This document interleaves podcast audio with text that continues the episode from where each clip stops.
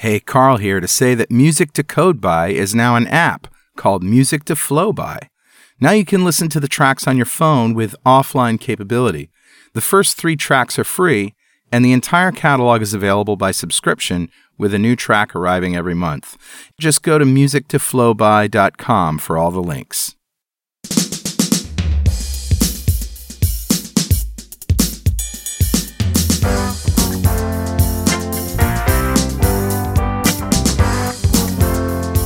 Welcome back to .dot net Rocks. This is Carl Franklin. And this is Richard Campbell. Recording from our respective studios just before we go to N D C.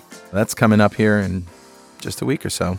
While you're listening to this show, we'll have, may have just been back from it, and we'll have a ton more shows, because that's the great thing about going to the event is we get a whole bunch of new shows. Right. Right. It's going to be awesome. That's going to be great. I have something a little off topic, but interesting nonetheless. You may have seen it in your Facebook feed, but go ahead and roll the crazy music and I'll tell you all about it.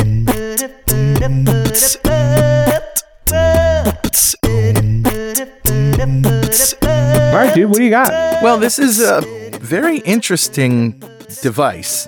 It's called Wallabot, mm-hmm. and it essentially lets you see through walls while you're doing stud finding or plumbing or making sure you're not going to drill into a wire, or, you know, you could see leaks. You can find yeah. leaky pipes. It's You don't want to drill into a pipe. Ask me how I know. Yeah.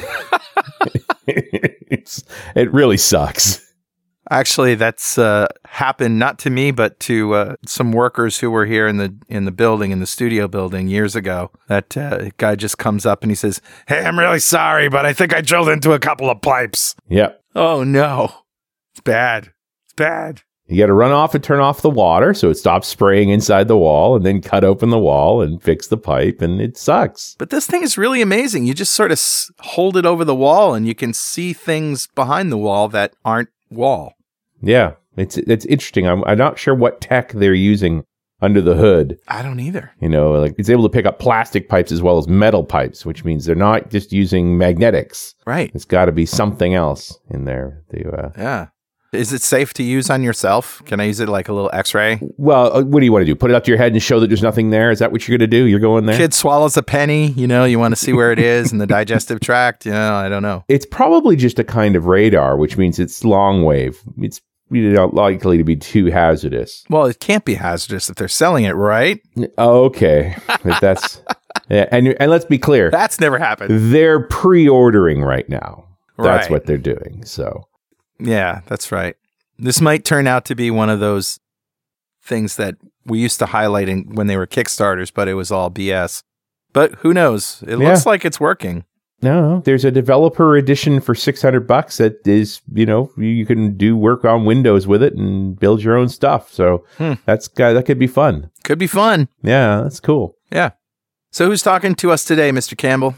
Uh, grabbed a comment off of show thirteen ninety, the one we did back in December of twenty sixteen, a little over a year ago, with Justin James, talking about building mobile apps, in this case using Ionic. I suspect we'll have a slightly different conversation today.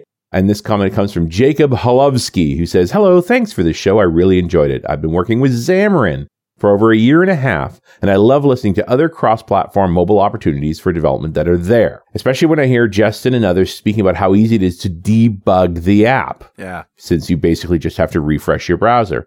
I feel like I'm losing a big part of my time having to load an app onto the device or emulator just to test a tiny U I change." And that's that whole cycle that is so challenging when you're dealing with native apps, where you write the code on one machine, have to compile and deploy to a different machine, usually a phone, right. and then look at the results. Also, not encountering destroying an activity on orientation change. Oh my God, who came up with this concept? Yeah, right. It's nuts. But then even when you make the app look like native, I can imagine making use of some native libraries must be impossible or just a pain in the butt. Mm. That's where I really appreciate Xamarin for creating or finding bindings to existing libraries. Yeah. And also lots of third-party support out there for Xamarin is normal now, which is true. I mean, lots of different companies, uh, sponsors of our show, right, build Xamarin libraries now. So that's cool. Yeah. I wish there was some combination of the Xamarin framework with the ease of debugging that the PhoneGap world or Ionic world offers. That would make my life so much better.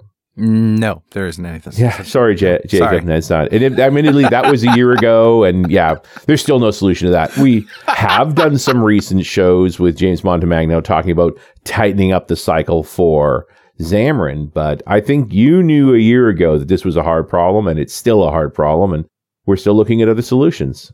Maybe our guests might have something to say about that in a few minutes, possibly. Absolutely. So, Jacob, thank you so much for your comment. A .dot net Rocks mug is on its way to you. And if you'd like a .dot net Rocks mug, write a comment on the website at dot net rocks dot com or via any of our social media, because we publish every show to Google Plus and Facebook. And if you comment there and we read it on the show, we'll send you a mug. And definitely follow us on Twitter. I'm at Carl Franklin. He's at Rich Campbell. Send us a tweet. We throw darts at him. Hmm. Hmm. Okay. Not funny. Tim Sneath leads product management for Flutter and Dart. They're in the reference. There you go. Working from Google's office in Seattle.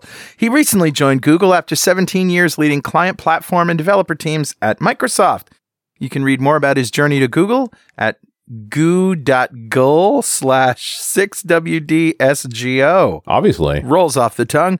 In his spare time, he plays the piano, battles with the New York Times crossword, and attempts to persuade his mother that her computer does not indeed bear a grudge against her. Adam Barth is also here with us. He is a co-founder of the Flutter project at Google. And prior to starting Flutter, he was a top contributor to the open source WebKit and Blink web rendering engines.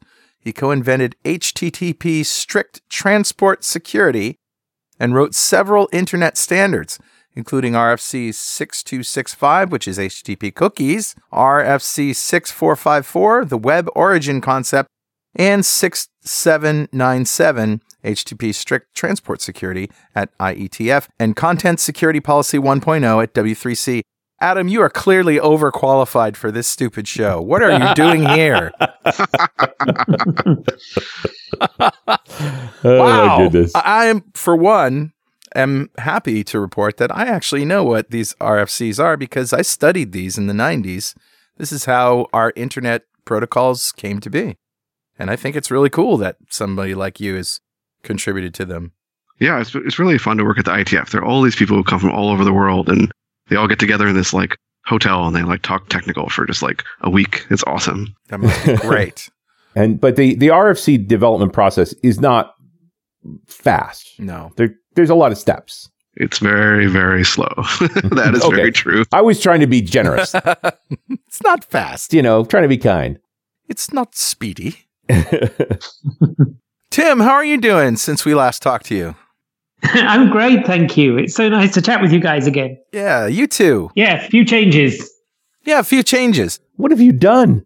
Yeah, well, in, in particular, do you have an answer for the person who left us that message?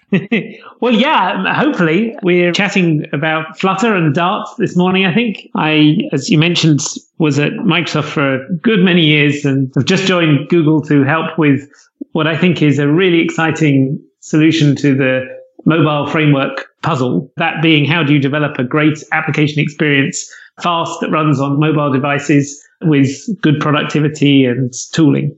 Yeah. So tell us about Flutter. I mean, Dart, we, we kind of know what Dart is. It's a language, right? Yeah. But let's talk about Flutter. Yeah. Well, you know, the challenge I think that a lot of people have is how do you build an application that leverages the, the best of both uh, iOS and Android without having to set up two separate teams? How do you create something that enables you to have fast performance, to take advantage of native widgets, to be able to compile and edit and prototype quickly? And uh, Flutter is, is really an attempt by Google to bring some of those different things to bear. So Adam was uh, one of the co-founders of it. I, I heard about Flutter when I was approached through random LinkedIn in-mail. So uh, it turns out that uh, Microsoft's platform is good for recruiting people from Microsoft to other other companies. So uh, I started to read a little bit about Flutter, started to get involved with what these guys were working on. And I thought, this is this is really perhaps the most exciting platform I've seen since I worked on Avalon and W P F back in the, the distant day. And so I thought, well, I, this seems like something fun to be part of. Neat. So I've been with Google for eight weeks now, uh, working on Flutter and, and Dart. And it's an amazing platform. Really excited about it. Um, but Adam should really talk about it. I'm I'm kind of the ignoramus who's still, you know, a, a new Google employee, and uh, Adam really should sort of talk about the philosophy about it, since he is really one of the inventors of it. You know, I think that comment was sort of aiming at sort of the developer cycle, which is something we're really passionate about. So we have this a feature we call Hot Reload that lets you basically edit the code of your app and then just push that code to the device. And right in the middle of whatever the app is doing, it just continues on from that point with the new code that you've written. So like if you're in the m- middle of an animation, the animation will just continue, and then the like widgets will just like change to show whatever the new code is doing, hmm. which really tightens up the developer cycle to be, you know, on the order of a few hundred milliseconds. Now, when you're doing that hot reload, is, is this for an emulator or is this actually to a device? No, it's to the actual physical device. We could do it on emulators too, but okay. It's more fun with the physical device because you can touch it. Yeah, no, I, to- I totally agree. Like that's the most real experience. It's just a question of how long it takes. Like that, it's all to me now. Working with a bunch of mobile developers, it's like the how long does it take for you to write a piece of code, see it run on a device, and then get back in and modify that code? That that cycle's got to be seconds. Yeah, so we targeted like sub-second. So a second was like our, if we did more than a second, we thought we were doing something wrong. Yeah. Wow. And where we ended up was, you know, five hundred-ish milliseconds for like a substantial out. Interested in terms of the underlying architecture, because, you know, mobile app can mean a bazillion things these days. You know, Xamarin takes one approach. Uh, PhoneGap, Adobe takes another approach. What are you guys doing here? Are you making native apps? Is it a web wrapper? What's the story? Yeah, so most of the other frameworks sort of fall into two camps. They're either wrappers around a web view, so they're ultimately using the web rendering engine to drive the user experience, or they're wrappers around the O E M widgets, or the widgets that are pre-installed on the phone. Yeah. So Flutter takes a different approach than those two things. So we have our own rendering engine, and we implement all the widgets in the framework itself, which means they're all built with the same technology that the end developer is using to build their app. Okay, so it's a native app. Yeah, so that just compiles down to ARM code and, and executes. And like the backend we use is basically the G P U. So for example, we use Vulkan on Android if that's available, or or whatever the, the best technology is for talking to the G P U. Wow. Nice. What else do we need to know about it architecturally that differentiates it from these other approaches? So I used to work on web rendering engines, and one of the things that happens there is you're running your application and then you hit the D O M, which is sort of the interface between you and the browser.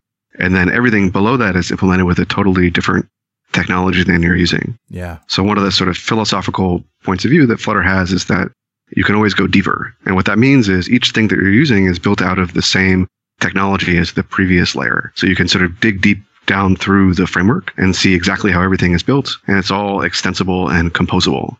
So that means if you don't like how we did tap detection, for example, you can write your own tap detector that works exactly or however you want it to work and slot it right in to your existing widgets. Now, the native language for Flutter is Dart. That's right. But at some point, you're going to get far enough down that stack that you're going to get below Dart. Like at some point, it's all C in the end or worse. That's right. So there are two main pieces that are not in Dart. So Dart interfaces with a two D graphics A P I mm-hmm. that we use the Skia library to implement.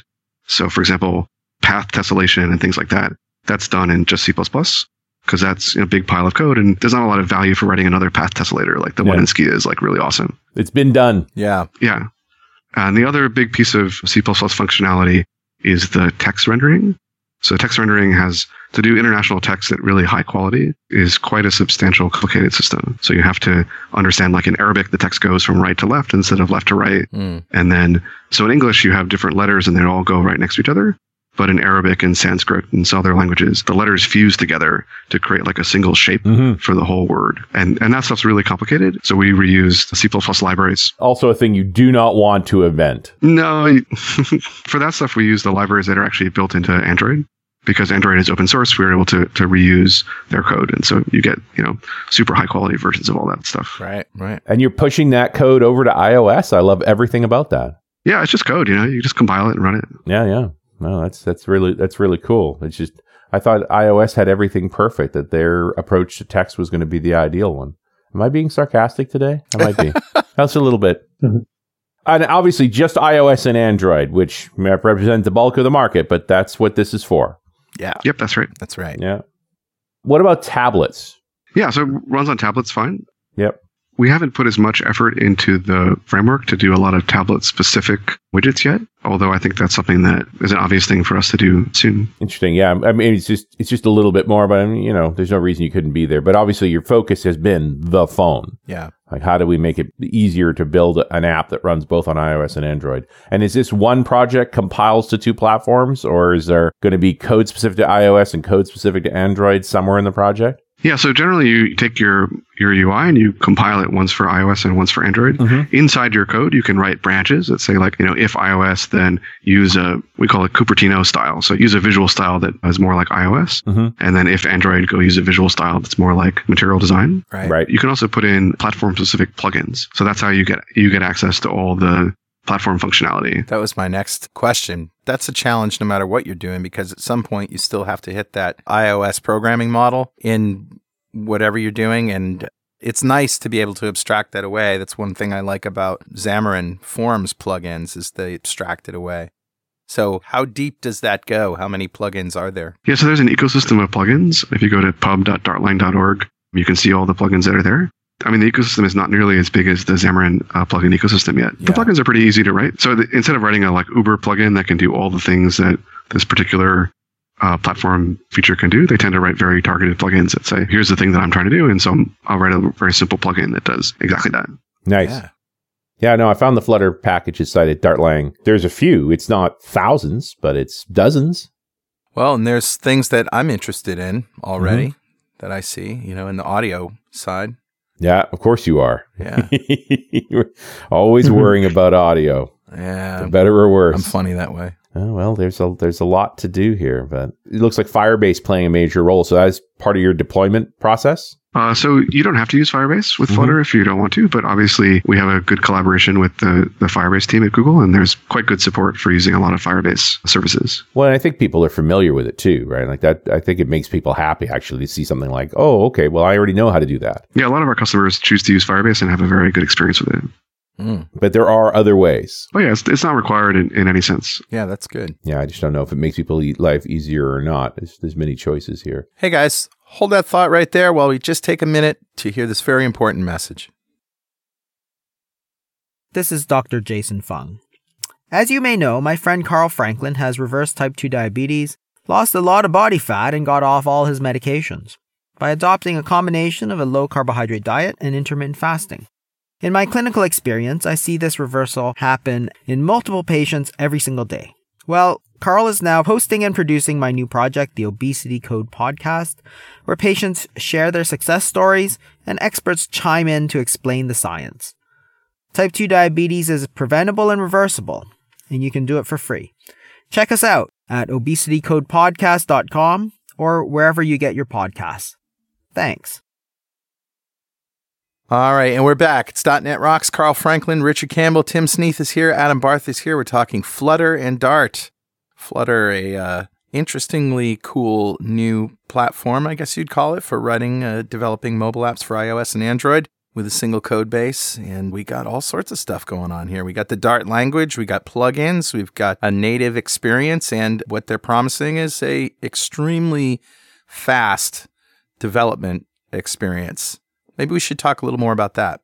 What is this dev environment? What am I installing? What coding? I presume not Visual Studio. That's going to be a pretty safe bet. I'm just guessing. So I use Visual Studio Code, actually. So mm-hmm. there's a really good Dart Flutter plugin for that, that that I like.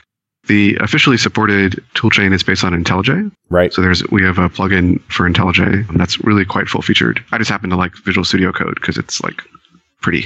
Yeah. It is nice. Well, and you're not alone. Lots of folks are really enjoying it. It's interesting to see where, where V S Code shows up. Mm-hmm. So I wasn't aware that you could write Dart code in V S Code. Yeah, so the plugin is actually done by one of our community members, and he's done a really fantastic job. That's neat. Excellent. How do we describe Dart to folks who've not programmed in Dart? What's it, what is its sort of nature? Yeah, so I think of Dart as...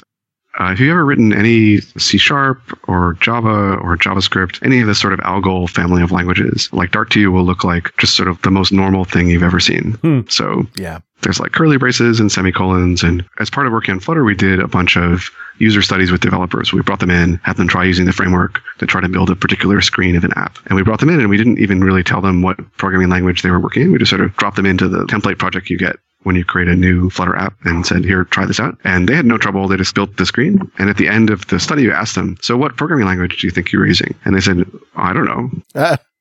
it, it doesn't matter. It's not that different from C sharp. It's really not that odd at all. It, the syntax reads very similarly. There's a few different symbols, but it's not, it's not crazy. So statically typed. Yeah. So what's fascinating is the underlying execution model of the language is completely dynamically typed. Okay. But the compiler will statically check everything for you. Oh, okay. Kind of like C sharp. Yeah. And it's that sort of dichotomy that really allows the hot reload to shine. Because when you have a statically compiled language and the execution model at runtime is also built on that, you can't really change anything because it's static. Right. And so if you try to replace a piece of the code, it won't fit in the spot. But because the execution model is dynamic, then you can just replace pieces of the code and it'll just dynamically keep executing and go on from there. I know you talked about this early on, but the, the hot reload thing, can you just bring us back to that? I mean, before I, I didn't quite have the big picture, but now it's all coming to me. Tell us about that experience again. Yeah, so it feels sort of like if you ever used the web inspector in Chrome and like edited your C S S live on your website, it sort of feels like that, but you're actually just writing real code in your like I D E and the app is updating in real time to reflect it. And the, the reason this works so well is because the app keeps its state. So everything on screen, all the timers that are running, yeah. all the, like whatever screen you've navigated your app to, it'll all stay there. And just the code will change and have the new behavior that you've typed in. Right. That's cool. So it's a bit different. So in, in Ionic, for example, when you do their fast reload, I'm not sure what, how they brand it, but that basically does a reload of the web view, which takes you back to the initial state of wherever you are. And so you lose the context of, you have some menu open or something you're working on, the menu will close because it's not in the initial state. Right. Whereas here, if you have a menu that you're tweaking the margins or fonts or whatever you're doing, that will stay open during the, the reload. Wow. Very cool. Yeah. And it's, that's smart. You just carry the state forward so you can get right back to where you are. I don't want to even think about the voodoo you've got to do under the hood to make that true. Well, what's fascinating is, so the, the framework is based on the reactive paradigm. So it's similar to the way React J S is structured, mm-hmm. where as a widget, you just describe what you want your view state to be. And it's the framework's job to figure out how to take the current state and make it, update it to match your target state. And the fact that the framework is structured that way really makes the hot reload work, because when you change all the code and you totally change the format of all your widgets and all your views and everything, normally if you're not using this paradigm, there's no code anywhere that knows how to edit the current state and bring you to that state. Mm. But because that's not the developer's responsibility, that's the framework's responsibility, there's a very general algorithm for that. And so we can take you from whatever state you were at with your old code base to whatever target state you've described with your new code base, just sort of directly. Interesting. And you mentioned React J S, and I'd always thought of Dart as like a CoffeeScript or something like that, as something that compiles down to JavaScript. It was just another way to write sort of reliable JavaScript. It seems to have morphed. So another great thing about Uh, working with the Dart team is they're here at Google and they work quite closely with them. And so when we started working on Flutter, that was sort of their main toolchain, was a compiled to JavaScript toolchain. Mm. Still exists and it's still like very widely used inside Google. Mm-hmm. But we got them to add the native toolchain. So basically take the same source language, all the same code that was being compiled to JavaScript and compile it down to ARM code and execute it. Neat. So yeah, having the team there and they literally just built you a different kind of compiler. Yeah, they've built actually like three compilers for us. Wow. Because on iOS, you're not allowed to have dynamic code. Right. So they built a, also a bytecode interpreter for us. And so that's how on iOS devices, you get the hot reload experience is during development, not during production, but just during development, mm-hmm. it's doing a bytecode interpreting. And then for production, you compile down to ARM code. And you can no longer hot reload that because it's obviously statically compiled. Sure. And it's worth mentioning that the JavaScript stuff still very much exists. We also have a couple of different JavaScript transpilers, one for development use that produces pretty human readable JavaScript, and another for very much production orientated JavaScript for, for running in, in highly scalable environments. So Dart is, is not just a, a Flutter thing, although it's being used heavily by, by Flutter. We're seeing it used by several of the largest Google products as a language for Angular-based web environments. So, uh, for example, AdWords, uh, which is, of course, one of the biggest businesses for Google. They wrote application uh, using uh, Dart, and it powers all of the AdWords infrastructure behind the scenes. And the Angular team uses TypeScript. And I'm, back in the day, and again, this is old thinking, I, clearly for me, I got to look at this again. I looked at Dart and TypeScript as kind of competitors. Here was two ways to raise a higher level language that would ultimately go down to JavaScript and hope, and, you know, try to make JavaScript code more maintainable. But Dart's clearly morphed, interacting with an Angular app that, again, in the end, it's all JavaScript anyway, even if it did start out as TypeScript. Yeah, I mean, our vision for, for Dart really is to be a front-end optimized language, to be something that is designed for building great experiences, regardless of whether the mobile or web is your uh, target platform. So we'll continue to add features on both sides there. Yeah, I'd always been keen to this idea that someday there would be a Dart-speaking browser. So rather than having to go down to this sort of assembly code that is JavaScript, you would have a higher-level executing browser in the first place. It just seems like it went a different way. Mm. Yeah, it went a different way. So I think what happened was mobile rose in importance. Right. And so getting a high quality developer experience on mobile became a you know priority for the whole company. And so that's where the investment went. Yeah, I, th- I think that's very fair too. There's still a discussion, and, and Google's in the midst of this as well, when you think about the progressive web app as a way to build high quality apps into phones via their browsers. And I think Google's leading the way as far as P W As are concerned, as opposed to the native approach. Is that actually better or worse? I, I don't know the answer to that. I'm I'm enjoying watching it happen. Yeah, I mean, the P W As are pretty awesome. I haven't tried actually building one myself. I've been more focused on on getting Flutter working and mm-hmm. making it work really well. Although, I mean, I'm reading through the documentation here, and you kind of take a page from C S S in terms of styling. So when you go to a new framework, there's a learning curve. Yeah. And so we wanted to think about how could we make that learning curve as easy as possible. And so we picked up Uh, a lot of C S S names and concepts. Mm-hmm. And, and it's not exactly C S S, but if you're familiar with C S S, this stuff will look familiar to you. And you can probably guess how you create a border and how you, like this thing called margin and padding. And it's sort of roughly analogous and helps you get a foothold to start exploring the framework.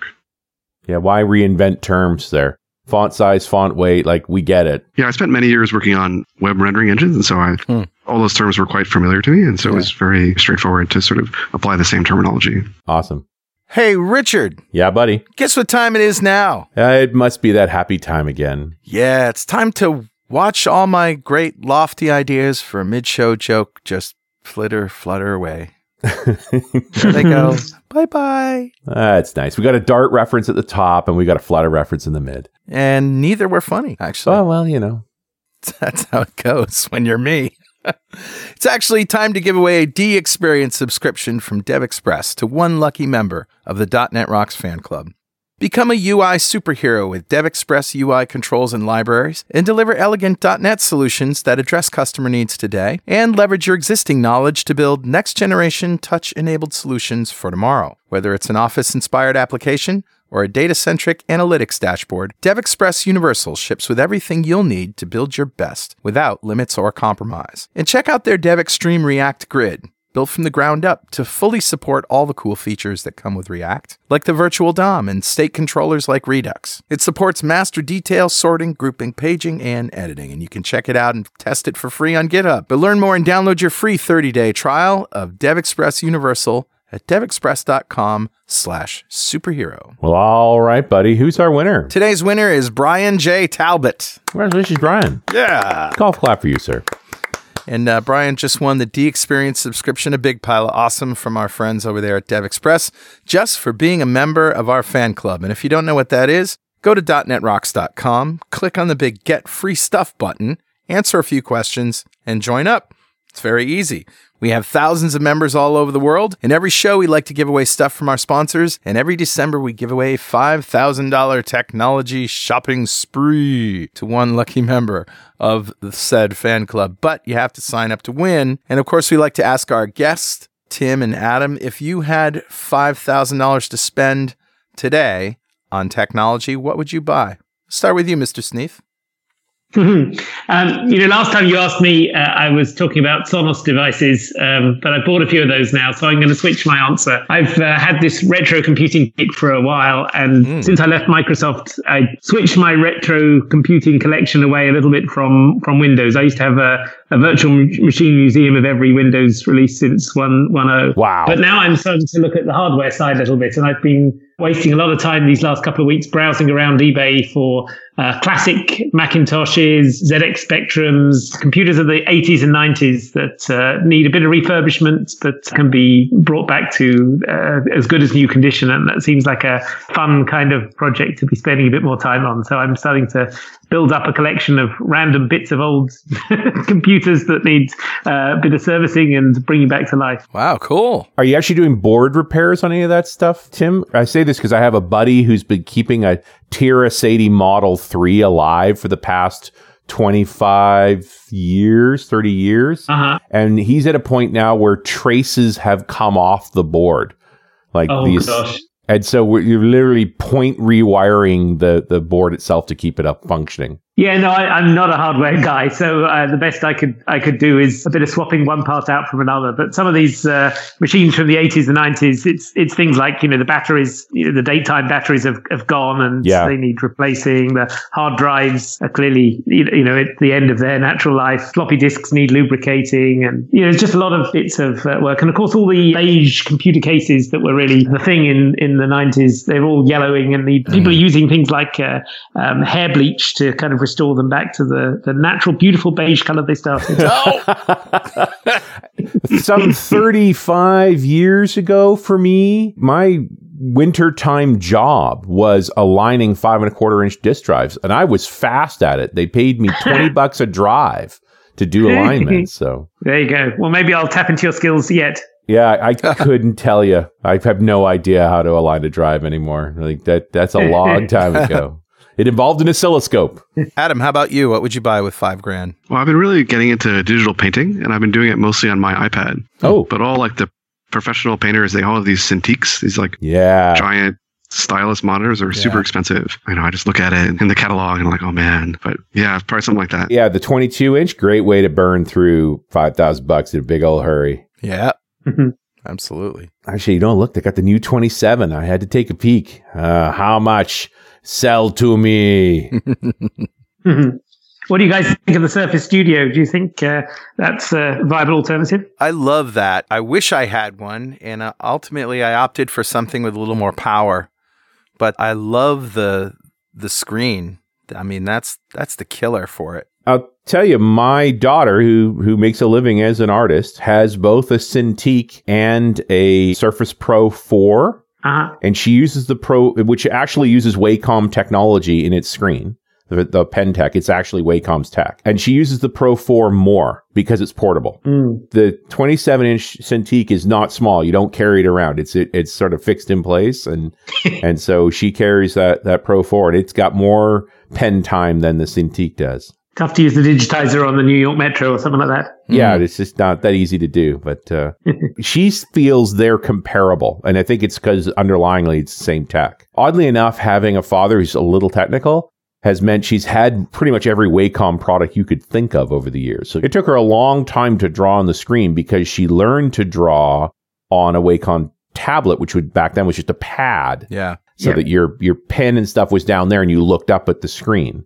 And so when the first time we went to something like a Cintiq, she's like, huh, this whole I have my hand on the screen thing bugs me. Yeah. Mm. But the new twenty-seven inch, twenty-five hundred bucks. So mm. you can buy two of them. Dual monitor Cintiqs. That's it. You're right. A left hand and a right hand. That, that's not excessive. That That's not excessive at all. Why not both? You know, they, I would argue the most important feature on these things is the angle that they put themselves at, that you can get them down to that low angle. What everybody loves about that Surface Studio is not the computer. The computer is fine. It's nothing special. It's good. The fact that it has a spinning hard drive in it is a sin. But it's that monitor. Give me the monitor with its ability to pivot down yeah. to that drafting table angle. I want that. Yep. Magic stuff. Magic stuff. I love it, love it, love it. Okay. Can we talk a little bit more about the developer experience and the cycle of build, debug, test? Sure. Do a little bragging for us. I mean, the thing that I really like about it, which is, I don't know whether other people care about this, is when I'm working on the framework itself, I get to use the same tools mm-hmm. that the end developers use. And what that means is whenever we hit some crazy corner case of the like hot reload system where it doesn't quite work perfectly. Mm-hmm. Like I hit that in my like day-to-day work. And so then I got over and I talked to the people who work on the V M and I'm like, look, this thing isn't quite perfect. And they're like, okay, okay. And so what that means is if you repeat that process many, many times, you get a, a workflow that actually works and actually handles all the corner cases. A lot of the other hot reload things in other frameworks, they're sort of like a marketing feature that people who work on the frameworks don't actually use on a day-to-day basis. Mm, and so, right. yeah, they, they, they work well on stage and you can demo them. But when you actually get into actually doing your, your day-to-day work and doing all the things you actually need to do, you know, that you run into limitations. Yeah. But is it actually faster? Like, is it prone to crashing your machine? Does it give you an inauthentic experience so you fix something that doesn't need fixing? Like, those are the sins. Yeah, that's right. Yeah, yeah. It's like another feature of, of Dart that's helpful is in Dart, every type is nullable, which means null is always a valid value for things. Ah, okay. So nulls that aren't actually null. Yeah, so like an int could be null, for example. Right. And that's helpful how? It's helpful because suppose you edit your code to change the shape of an object. Say you add a bunch of fields to an object. Then in another system, if you tried to hot reload that in and reshape all the existing objects in memory, you would run into trouble because they would be in some invalid configuration. But in Dart, you can always fill in those values as null, and those are valid values to have. But it also means you have to do a lot of null checking, doesn't it? Yeah. And so there are all these language features in Dart to help you with that. So the, they're the null-aware operators, mm-hmm. which where you, you they tend to use like question marks. I think some people call them the Elvis operators because the question mark kind of looks like Elvis's hair. Hmm. And so you tend to use the Elvis operators a lot. I like that term. Elvis operators. Yeah, that's cool. I'm writing that down. Oh. I only dressed as Elvis once. I don't know what you're talking about. Uh. It took me forever the first time I heard that. They're like, oh, you should use the Elvis operator. And I'm like, what is the Elvis operator? And they, they showed me and I was like, okay. And then I like one day I saw it and I was like, oh, it's uh, his hair. I get it. The hair. Do you guys have any kind of um, get up to speed guidance for developers on other languages who are just completely new to Dart? Yeah, so the best way of uh, getting on board with this, if you just Google for Flutter Code Lab, Code Lab, one word or two, unless you're in Bing, in which case it probably only works one way. You can, uh, there's a, a an hour tutorial that just kind of walks through building a, a Flutter app using Dart. It's really a good way to get to grips with the platform, some of the stuff that Adam's talked about, the hot reload, the uh, tooling, and it's a really neat way to to learn the language just as an inherent sort of artifact of learning the, the framework and the tools. So that's my kind of top tip, I guess, in terms of learning the language. There's also a great, couple of great talks on YouTube. Eric Seidel, who's one of the other leads for, for Flutter Engineering, he's got a really good video that uh, he recorded just about a month ago, which which walks through all this stuff with some some live demos that are obviously tough to do in a podcast. Nice. Anything else you'd add, Adam? Yeah, so if you go to flutter dot io, you can also find links to all these things. Yeah, absolutely. The language syntax looks C, C sharp-ish, you know, curly braces, semicolons. It's not yeah. It's not that weird. You're just going to have to learn the little differences. Right. I'm still thinking through the whole tool suite because Visual Studio Code, I think most people grab onto that. It's lovely. You need the Dart plugin. Mm-hmm.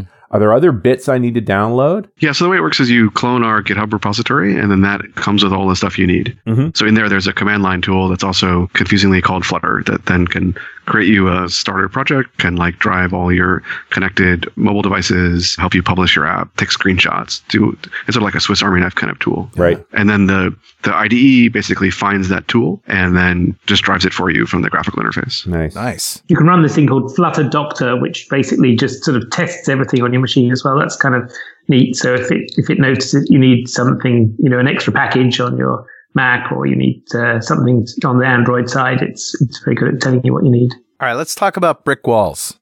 Is there anything you can't do with this? Is there anything that you guys know about that you would like it to be better at? Probably the, the most requested feature that we haven't done yet is integrating with the Maps uh, widget that comes with the, the different phones. Oh, yeah. Hmm. That's a plugin problem, though, right? That's right. So we have the plugins that don't have any visual component work really well. And the part that we're currently working on improving is the part where plugins have a visual component. Right. So, for example, we have a video plugin that works well now, and we're working on a Maps plugin and things of that nature. So when I go to the, the Dart Lang Flutter packages and search for maps, I get a map view, which was updated December thirtieth.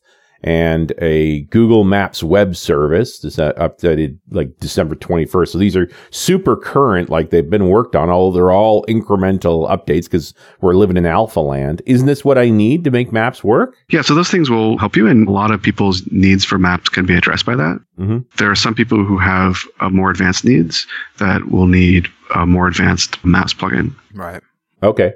So, so this is degrees of sophistication, that you are getting enough cases that it's bubbling to the top of, I need to do more with maps. That's right. And to be clear, you know, we're at an alpha stage right now with the products. We're still getting ready for release. So, so, so there's a bunch of these kinds of things that we know we need to uh, fill out before we get to release. Maps is a good example of that. And so there's a bunch of those items we'll work on. We need to improve our Uh, onboarding experience. Like any, you know, any product manager, any engineer will give a litany of things that they wish were, will be done. But, uh, but, but in general, the, the fundamental architecture is pretty suitable for, for a broad base of client app development. So what would you like our listeners to do? I'd love them to go to Flutter dot i o and download it and give it a try and see what you think. And can you spell that U R L for us? Yeah. Flutter, uh, F L U T T E R dot I O. Easy. Flutter dot i o. When do you come out of alpha, Tim? We haven't announced a date yet. We're getting there. We're already in a place where I think a lot of people would say, well, or I've had the, specifically have said, people have said to me, well, why, why are you an alpha? Because you look like you're, you're done. And I think that there are elements of the product itself, the core architecture is in a pretty stable state. We do want to add some of these packages. We want to fill out the ecosystem a little bit. I think the thing I want to get across is that we are already seeing apps that are using Flutter in pretty heavy duty ways. One of the most well-known examples is the Hamilton app. You know, Hamilton, the Broadway show. Oh, yeah, sure. They built an app uh, a few months back, and they picked Flutter because they needed to move really fast. They needed to support both iOS and Android. And they built a really beautiful app. A design agency in New York called Posse, um, working with the Hamilton show team, have built this beautiful app that, that really demonstrates, I think, pretty well the kind of highly expressive, custom-branded experience that Flutter's sweet spot is. And so, yeah, that would be another, I guess, a call to action. So flutter dot i o for the website, play with the, the Flutter Code Lab, uh, and then uh, download the Hamilton app and uh, have a look at that as an example of what Flutter can do. Neat. That sounds good.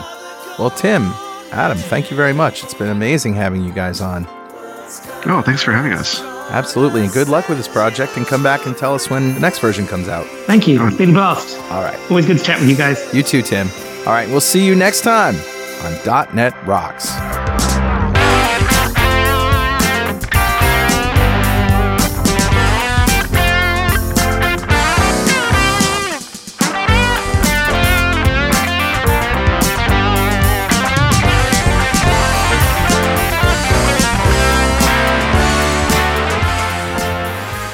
.dot net Rocks is brought to you by Franklin's Net and produced by Plop Studios, a full-service audio, video, and post-production facility located physically in New London, Connecticut, and, of course, in the cloud. Online at p wop dot com.